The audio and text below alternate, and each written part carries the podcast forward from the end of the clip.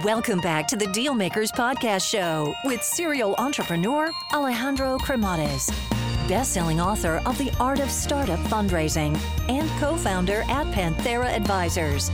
In this podcast, we ask our guests about their successful acquisitions and financing rounds. Alrighty, hello everyone, and welcome to the Dealmakers Show. So today we have a, a really exciting founder. You know, we have a founder that has been really thinking through the you know the whole entrepreneurial uh, journey. You know, since he was in high school, and he's done several companies. You know that he's had the opportunity to uh, to exit. You know, now he's uh, on his latest one, which we will talk about as well. But I think we're going to be learning quite a bit. You know, quite a bit on successes, on failures, on building a strong mission around your business, also on being thoughtful when it comes about fundraising and really discovering, you know, the power of entrepreneurship early on. So again, super inspiring episode ahead of us. And without further ado, let's welcome our guest today, Paris Wallace. Welcome to the show. Hey, thank you so much for having me. I'm really looking forward to this conversation. So originally you grew up there in Northern California. So give us a walk through memory lane. How was life growing up? Yeah, I had a had a great childhood, but definitely a humble one. Uh, I'm a son of a disabled single mom, so grew up in Section 8 housing. But although she didn't graduate high school, she understood the value of education. So got me in the best private schools, uh, starting before kindergarten, and and made it all the way through Harvard Business School. I mean, that's pretty unbelievable. Huh? Like how, like being able to do that, especially on financial aid. I mean, that is absolutely remarkable. So uh, unbelievable. Hats off to your mom. Yeah, yeah, no, she was an incredible inspiration, incredibly strong woman, and someone who's really inspired me through everything I've done. How do you think that has influenced you and also your entrepreneurial drive? I mean, I think from a personal side, you know, I spent 15 years um, trying to improve the world for women and families, specifically around women's health, and it's something I saw my mom struggle a lot a bit uh, about when we were growing up, and so that's something that really inspired me. Um, and then I think just, you know, she never, ever, ever quit. Um, she just worked so incredibly hard and did whatever it took to, to make it happen, which in my mind is kind of what makes a good entrepreneur. So in your case, it was high school when you got the bug and you got to really discover how beautiful the whole entrepreneurial thing was. So tell us about this. Yeah, so uh, all throughout high school, I worked full time in a bike shop. I was already riding bikes then um, to help support myself and my family. And I got the idea, you know, in the late uh, late 1990s uh, in the Bay Area to to start an online online bike shop. So I, I got a couple friends together. We put a we put a uh, e-commerce bike specific e-commerce site together. And one day while I was in high school, and this is before you could you know check the check the your email and what was going on from your phone, um, I get home and it turns out I had made more money on this e-commerce site while in school and in class that day than I did monthly working at the bike shop. And the light bulb kind of went off and was like, okay, one, I need to work for myself. Two, I need to own it. And three, I need to be able to to make money while I'm um, while I'm not working. Um, and that really is what uh, set me down the path towards entrepreneurship. So you eventually ended up going to Harvard, and uh, there at Harvard, while you were doing your dual degree, you know, basically that's the moment where you know really, you know, obviously the the dual degree here, you were doing business uh, and such business, and then also let me see here, you were doing social entrepreneurship and public leadership. So, how is that, uh, just out of curiosity, how is that blend? How is that combination of those two degrees? Why did you think it was interesting to blend those two degrees? Yeah, I had made the decision by the time that that I'd made it to business school that I only wanted to work on things that were going to positively impact the world. You know, based on all the generosity that I had received from financial aid and folks helping me out to that, I really wanted to to use everything I was given to give back. And so I spent three years getting my my MBA at Harvard Business School, but also across the river, as they say in Cambridge, at uh, the Kennedy School of Government um, specifically work on a fellowship program in social entrepreneurship. So had the opportunity to talk to some of the best nonprofit leaders uh, in the in the in the world, folks like Geoffrey Canada and Wendy Kopp, um, and ask them kind of what inspired them and and what sort of organizations could really create a positive impact in the world. And kind of three years of, of that, plus you know. Uh, class in government and and obviously my business school classes, kind of decided that the way I wanted to try was to create for-profit businesses with a double bottom line. So companies that could do incredibly well, that could make money, that could fund themselves, but if they were successful, could have a really large impact on society um, and change it for the better. And so my first foray actually started my last year at Harvard Business School. I figured out statistically I couldn't fail out at that point. So I stopped going to classes and started sneaking into Harvard Medical School and MIT to learn about genomics and launched company Good Start Genetics out of my dorm room at Harvard Business School. So, how did the idea come knocking to you, and how did you go about bringing it to life? Yeah, it was a it was a combination of the excitement at that point. Um, the human genome had recently been cracked, and the first kind of uh, cost effective uh, developments of gene sequencing had come out. Everyone said it was going to be, you know, a multi-billion dollar industry, but no one knew how to commercialize it. And I found myself at the perfect intersection of being at the business school, having access to the medical school at MIT, um, with a lot of the scientists who had actually invented the technology. So really got interested, got nerdy on it, learned enough, met the right people, and said, "Hey, look." Um, there's real opportunity here to to make an impact and then did the business research with with with uh, the resource the business school to figure out where the best place to commercialize it was and the best place to commercialize this next generation sequencing happened to be uh, in in uh, diagnostic testing, specifically carrier screening, testing mom and dad before they had children to see if they're at risk of passing a genetic disorder. So entered the Harvard Business School business plan competition um, with that business. Ended up coming in second. Um, raised a little bit of money, and that kind of set me on the on the odyssey in in uh, in 2008 to to build the business. I mean, you ended up raising quite a bit of money. How did you raise in total for the business prior to the acquisition? Yeah, so in debt and equity, we raised over uh, 80 million um, for that business. Uh, you know, we started out with the Series A with the idea of you know getting the patents, setting up the lab, um, building the people uh, to be able to to make it reality. And then we did Series B. We put we put debt on top of that. The business grew incredibly quickly. Uh, unfortunately, um, you know, we definitely had some hiccups along the way, and a couple deals um, that we promised the market that we couldn't deliver on, which really set us down a different path. So, you know, saw the the towering heights. We were actually, you know, a few a few months of going public. We had we were actually working with Goldman Sachs to go public, and then one of these deals went sideways. Um, then it was a very different situation. Um, by that time, I had left to start uh, Ovia Health and was on the board um, trying to navigate, uh, you know, the the kind of uh, diminishing situation of the company. And I learned, you know, I, everyone's like, "Oh, you must be so upset about that." I go, "No." Everything that I'm able to do now was based on the lessons that we learned on the on the growth and the and you know the eventual kind of sale of that company. Now, in this case, you know, like when the when the, when the failed, you know, IPO happened because of you know those uh, those initiatives that you had gone going on, you know, it didn't it didn't go as planned. How was that the uh, process like? I mean, how, how do you guys go about doing the transaction that you ended up doing, you know, uh, and when it was acquired by Invitae and, and, and, and what did you learn from, from the full cycle of a business that you start out of school all the way to the company making it to the finish line? I mean, a lot of lessons. I think uh, a few of them, you know, I was very young when I started that business, and this was, you know, before kind of the rise of the of the 20 year old CEO. Um, and so I felt really compelled to hire kind of a professional, you know, a professional team that had done it before. You know, the gray hair. Um, and frankly, they never understood the business and the business model. And they made decisions that I would have never made as the entrepreneur who wrote the business plan, who really deeply understood. And it's pretty simple. You know, we were a low cost, high volume play and they played it as a high cost, low volume. Um, and ultimately, when the technology matured and the price started going down, um, there wasn't enough volume to sustain us. I understood that from the beginning. Uh, and I wanted to get out, you know, and sell the business when we were at that intersection right before the technology became a commodity.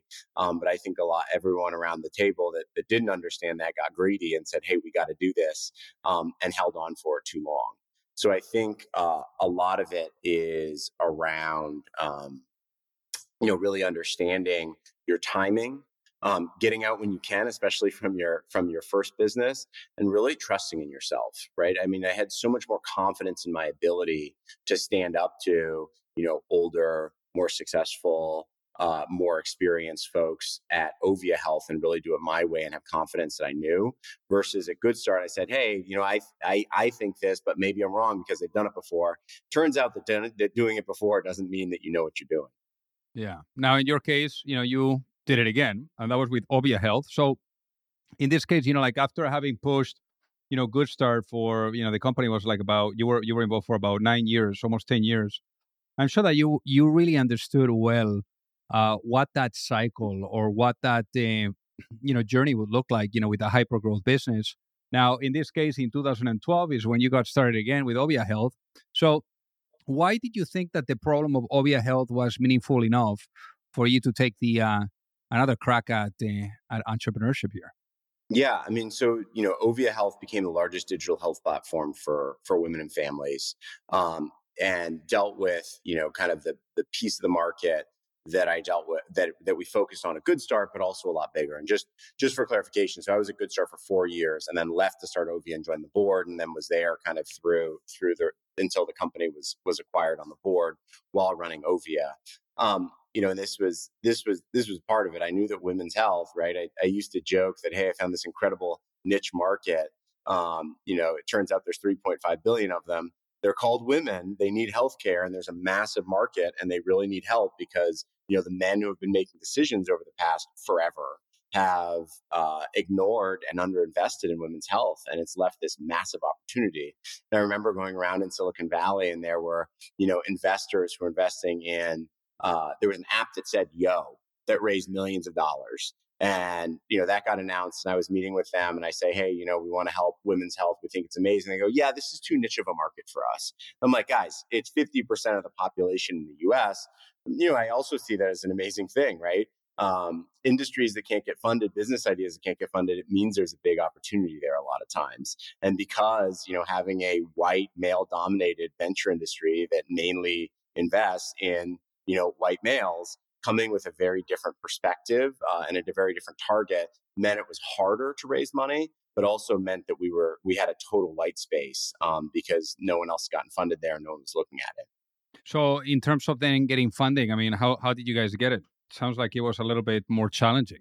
Yeah, I mean, you know, we raised slowly but surely. You know, we our first round was a, a you know million dollar round, and then a million and a half, and then million point eight, and then three point five, and then ten, and then you know we we just slowly but surely got what we needed. Um, and at the time, you know, we really wish that uh, you know it had gone faster and we could raise faster, but it turned out that that time with my co-founders to get to know each other, to get to work together, to be that small team, to get to trust each other, to really have to use um, smarts over resources to solve our problems and to grow was what absolutely allowed us to scale incredibly quickly and ultimately have a fantastic life-changing exit. Hey guys, so pardon the interruption here. So I got to tell you that you know, for those of you that are either looking to raise money or you're looking to get your company acquired, you don't have to be alone. You know, there's a lot of psychology that needs to be blended with strategy, with methodology, with process. And it's very hard. And already doing your business alone is super, super difficult. So I remember, you know, back then when I was an entrepreneur, I kept really experiencing the challenge of either knowing or finding the right type of access to the right type of investors or really understanding what was the right type of guidance you know that would carry me through the process whether it was with seeking money or with going through the acquisition. So that gap that i found being an entrepreneur is ultimately what pushed me later on when i met my co-founder at Panthera mike sieversen to really put together an advisory firm where we are guiding entrepreneurs and founding teams through the capital raising efforts, whether you are at a seed stage or at a Series A stage, or if you are going through the process of an acquisition and you are in small to mid cap type of um, cycle. So again, you know, we would help you from guiding you and and supporting you from A to C all the way to the end as an extension of your team. And there's no reason for you to do this alone. So with that being said, if you would like to find out more, feel free to send me an email at alejandro at pantheraadvisors.com and we would love to take a look at helping you out. Now, obviously incredible exit, you know, nine figure exit. But um, how much capital did you guys raise prior to the acquisition? Yeah, we only raised uh, a little over 20 million. So, you know, pretty pretty small amount in today's kind of venture backed uh, uh, environment.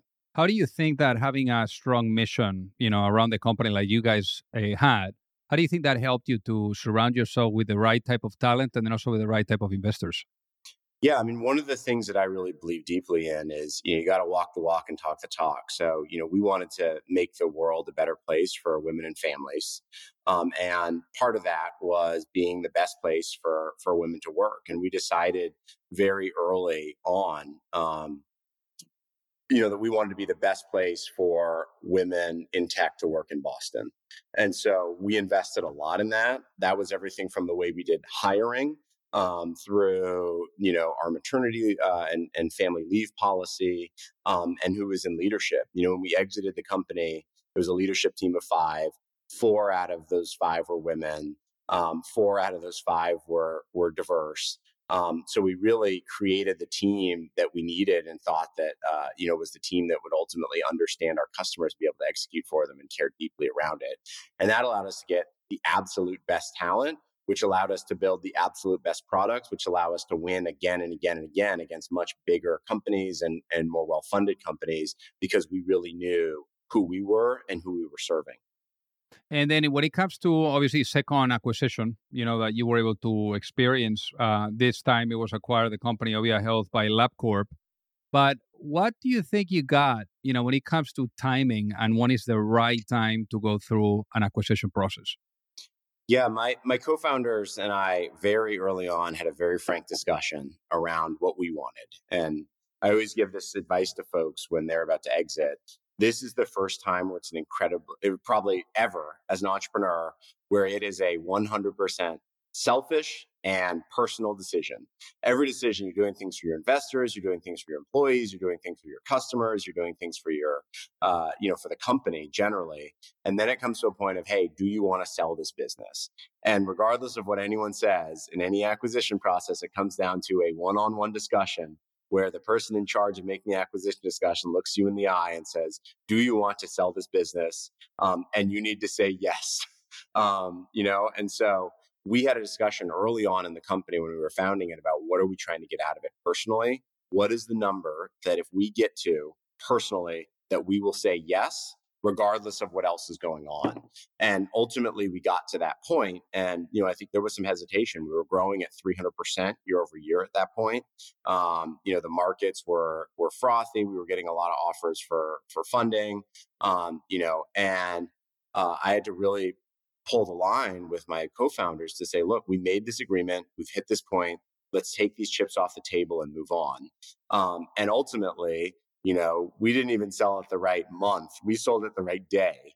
You know that you know what happened to the markets especially in the digital health side so many businesses are going out of business now and and you know valuations have come down you know by an order of magnitude. Um, so that decision and that discipline about sticking through what we committed and what we promised to each other really really paid off and i think is really key and i give that advice to kind of all entrepreneurs i talk to is have it in mind have that discussion be on the same page and be ready to be very selfish in that decision obviously, you know, great timing. End of 2021, right before the macro environment started to unfold the way that it has. So, in this case for you, you know, you went on National Cycling League, NCL. Why? Why the National Cycling League? Yeah, you know, I, have I've obviously been a cyclist for for for my entire life. Um, you know, growing up in in Marin County and and riding the the trails there where mountain biking started. Um, so I'd always had a passion. And then thinking about after my exit, what I wanted my legacy to be, um, and what other industries I could really have an impact on beyond beyond healthcare and women's health. Um, and frankly, I just kind of was disgusted by the behavior of a lot of these leagues. You know, one statistic that I think says says it all is, you know, in the U.S., eighty percent Black and Brown players, um, and as of a few weeks ago, um, not a single majority majority minority owner um, across the NFL or NBA. Uh, right. And so having generations of black and brown boys and, and, you know, all women saying, Hey, I want to be a professional athlete, but I, but, but I can't own a team, I thought was really wrong and something that, you know, sports sports are meant to inspire and I didn't see a lot of inspiration. So thinking about that and, as as the impact side, as I said, you know, for-profit businesses that create social impact, and then look at the business side um, and seeing an industry uh, you know, the most, uh, the second most popular participatory industry. Uh, 50 million people bike in the U.S., 2 billion across the world. The most popular viewer sport in the world. 3.5 billion people watch the Tour de France. It's also the most attended sports event in person and no kind of professional league uh, here in the U.S. And my guess is, you know, you can't uh, name a single professional cyclist. And so, really seeing that opportunity and seeing that as a way to be able to impact, um, you know, kids' self-esteem um, and the opportunities for you know millions of kids growing up that don't see anyone like them in the owner's suite um, was enough to say, yeah, let's let's try to do this. Let's tackle this uh, this next this next challenge. So, what's the business model here? How do you guys make money? Yeah, we make money like any sports team. Um, you know, there's a there's a well tried and true path for how sports make money. It's ticketing, uh, merchandising, broadcast rights, sponsorship. Um, you know, the, the the gamut that you see the NBA, NFL, MLB using to make money. Um, you know, we're just doing it at a smaller scale to start out with, but eventually we'll we'll hit that scale as we, uh, you know, slowly but surely gain traction in those 3.5 billion global cycling viewers. Now, in this case, you know, like how do you how do you think about fundraising? Because I mean, for the last uh, companies, you raised quite a bit of money, but for this one, you know, it sounds like you've been a little more thoughtful when it comes to taking money from external investors. Why so? Yeah, so we've really been focused, uh, and one of our mission, uh, you know, the core of our mission is to be the first majority minority uh, and uh, and female-owned professional sports league with a focus on gender equity and sustainability. Um, and so, what this means is we have to be very thoughtful about who we raise money money from. I mean, you know, ultimately it's going to be a coalition of folks, um, but we but we think it's really important to align with you know our values and frankly the values of future sports fans who can say, hey I want to be a fan of a league that I can be proud of. Um, and part of that is this diverse ownership. And so what this means is, you know, we do have institutional investors, but we also have a broad community of angel investors. Um, you know, one of the big, kind of sad, but big lessons I've learned, right, is there's just not that many black and brown people um, who can write seven figure checks you know, like from their own account. It's just that's not the way the economic opportunity has been divided here in the US. Um, and so thinking about how to create a community of folks who are able to write five figure checks or even four figure checks to get us to where we need to be to be able to you know be right alongside you know folks like the UFC or F1 or, or the NFL. So we're really having to rethink our model in terms of kind of the traditional fundraising to get there but it's really been working because people really understand the value of ownership, the role that sports plays in their lives, and how exciting excited they are to to be part of something like this. That's amazing. Now, as we're thinking about here, uh, being intentional and being thoughtful, what about the vision? You know, if you were to go to sleep tonight and you wake up in a world where the vision of the company is fully realized, what would that world look like? Yeah, I mean, it's it's uh, not to not to simplify it, right? But but I think it is uh, turning on your your local radio station and they do their five minute um, news news overview. And one of the scores that they include on that is is you know the NCL home team for you. Um, you know, so I think that's that's kind of one side of it. The other side of it is that you know when when we say uh, you know that we're not the only majority, minority, and female owned sports league, and that we're not the only kind of gender equal sports league. The way that the way the points work is each team has a men's squad and a women's squad. It's the combination of the women's points and the men's points at the end of every race that makes up the team's points, right? It's so simple. I always like to say, you know what happens if the WNBA played the first half of a, of a basketball game and the men played the second half? You know what we call that? Basketball. It'd be that easy, right? You wouldn't think about it. Um, but I think, you know, that this idea, just kind of like, you know, the story I was telling at, at Ovia Health, this idea of women and men's sports being two different leagues and that women are going to be able to compete against these leagues that have 100 years of history and 100 billion dollars in marketing is just ridiculous right? And to have an equal playing field you need to start out equally. You need to start out valuing um, both genders equally because then it erases all of you know all the stigma and all the other things that have, that have caused many of these kind of women's sports to to not grow as as as quickly as men's sports. Now for a company like this i mean how how do you think about it you know different like you've been used to hyper growth companies you know where you've raised a bunch of money as we were saying before. But how how do you think about a company like ncl like when it comes to the execution? What makes it what makes the execution perhaps different yeah i mean it has been a, a hard transition um, to say the least you know we raised uh, a seven and a half million dollar seed round, very public. We had some massive professional athletes uh, involved in the fundraising, and it was off to the races. You know, so we've only been around for about eighteen months. Um, you know, we've already raised over nine million. We've had our first season broadcast globally, tens of thousands of people at our events, um, more than that, you know, watching um, globally. So really on the spotlight, and it's it's hard, you know, it's it's a very very different thing than running a software company. One thing, for example, that seems dumb, but but it's uh, you know hard hard learned lesson, right? there's no CEOs in sports, right? There's coaches, there's GMs, there's commissioners.